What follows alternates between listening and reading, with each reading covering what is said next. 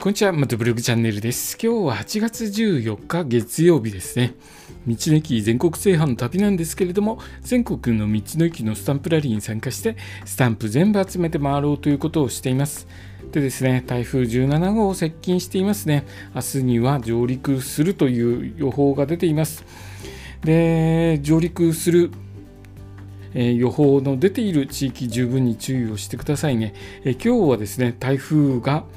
え台風の中台風が近づいている中どうしても運転しなくてはいけない場合、え何を注意したらいいかというお話をしますね。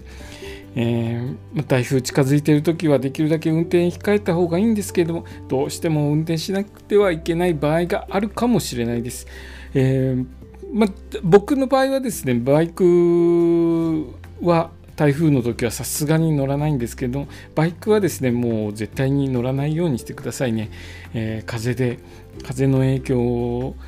非常に受ける乗り物なので、えー、台風の中バイクで移動するっていうのはもう危険しかないですから、えー、バイクで移動するということは絶対避けてくださいね。車の場合ですね今日お話しするのは、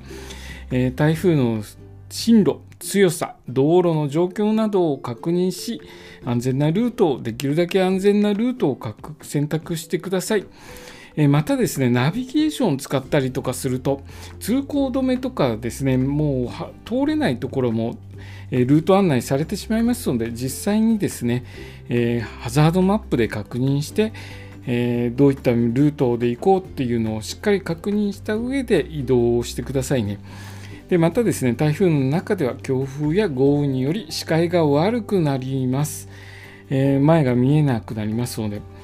えー、スピードを落とし安全な速度で運転を心がけてください。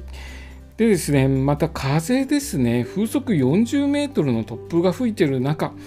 車のドアを開けると、大人でもドア支えられなくなるそうです。ドアがバーンって開いちゃうそうです。え子供の場合はですね、風速20メートルでも開くドアを押さえるのは困難になるそうです。まあ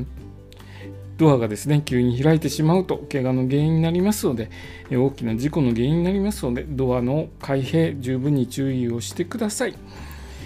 で先ほど話しましたように雨天時ですね。晴天時の2倍以上の車間距離が必要となりますので十分に車間距離を空けて走行してください。またですね道路上の水たまりができます。え水たまりですね、えー、深さ60メートルだとエンジンがほぼほぼ停止してしまうそうです。で水深60メートルのところに突っ込んでしまうとフロントガラスの下まで水が跳ね上がってですねかぶるような形になるそうです。なので車に非常に悪影響がありますので、えー、水たまりですね十分に注意をしてください。